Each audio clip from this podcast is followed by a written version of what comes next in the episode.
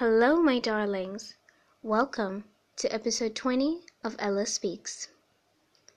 I was speaking to one of my most supportive listeners who asked me a question that made me think of making episode 20 into an episode for the men. He asked me, Why do women tend to reject the nice guys and go straight for the a-holes? A nice guy will do all the right things buy flowers, take her shopping, call her all the time, and just be right there. So why go for that jerk that is clearly no good and breaks her heart ten times or even more? My friend asked what was wrong with women. Why do women say they want one thing but do the complete opposite? Why are women so complicated?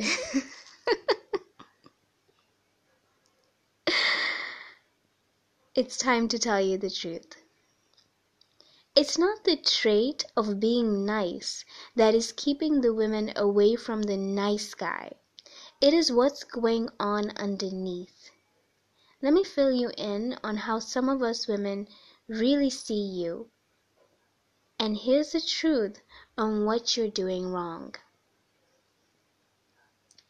Number one, women see you as too available. While a woman loves getting time and attention, she also cringes when you're too in her face, calling her six to seven times a day, texting her all day and night, showing her that you have absolutely nothing at all going on in your life. And a man who has nothing else going for him tends to get obsessive. And when he gets obsessive, he expects her to also give him that same kind of obsession, that same kind of time, that same kind of attention. And that usually leads to disappointment. You have to question yourselves as to why you need 24 hours of a woman's attention to feel so validated. Before you met her, what did you do with your time? You have to give her that time to miss you. Women like to wonder what you're up to sometimes. Don't always answer a call on the first ring, or cancel plans with your family and friends just because she says she's bored. Do not make it seem like your entire world revolves around her. We want to know what on earth is going on in your life that could be more important than us. so act busy. But for real, for real, make us miss you. Cre- create that curiosity in her. And when she's curious, she becomes interested. Number two, women see you as gullible and a people pleaser. You see, a so called bad guy gives the image of someone who does not care about what anybody thinks. He does what he wants and just takes what he wants. This guy, he has this, it, it gives him this quality of a masculine man who can lead. A nice guy, on the other hand, is usually viewed as a pushover, someone who cannot stand up for himself and lets people use him and walk over him. That does not give him an image of someone she could ever trust to lead her. And to be honest, not even to respect. Start saying no to things that make you uncomfortable and the people that make you uncomfortable as well. Even her. If she says or does something that is very wrong, don't be afraid to call her out on her BS. When you respectfully correct her, and she's a mature woman, she will see you point and think. If she isn't mature, she will sulk and avoid you. Good. She's not what you want anyway. At least you've seen how she'd handle a confrontation. Number three, women see you as a huge bore. Nice guys hardly ever change or spice things up. There are no surprises with a nice guy. He just sticks to the same boring routine. Women like to be kept on their toes, keep them guessing, keep them excited.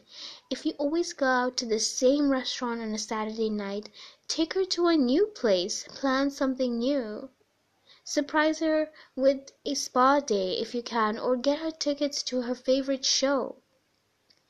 Another thing could be that you have nothing interesting to talk about. You are boring. Maybe you think she wouldn't be interested in what you say or what you do. But why would you want to be with someone who you can't open up to without feeling judged? Why would you not be comfortable about sharing what's within?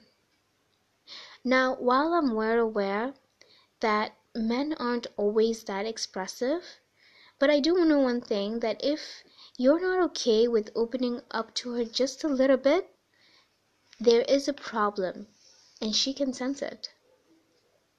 You have to remember when she does share something with you, you don't need to be the yes, yes, yes, yes, yes man. You don't need to agree to everything she says, even though you really don't believe it inside. Have an opinion. She does not want to have a conversation with someone. Sorry, she does want to have a conversation with someone with a mind of his own. Number four, women don't see you as desired by others. I sometimes go to a restaurant and people watch, and most times my eyes are always drawn to that particular guy who is so well dressed.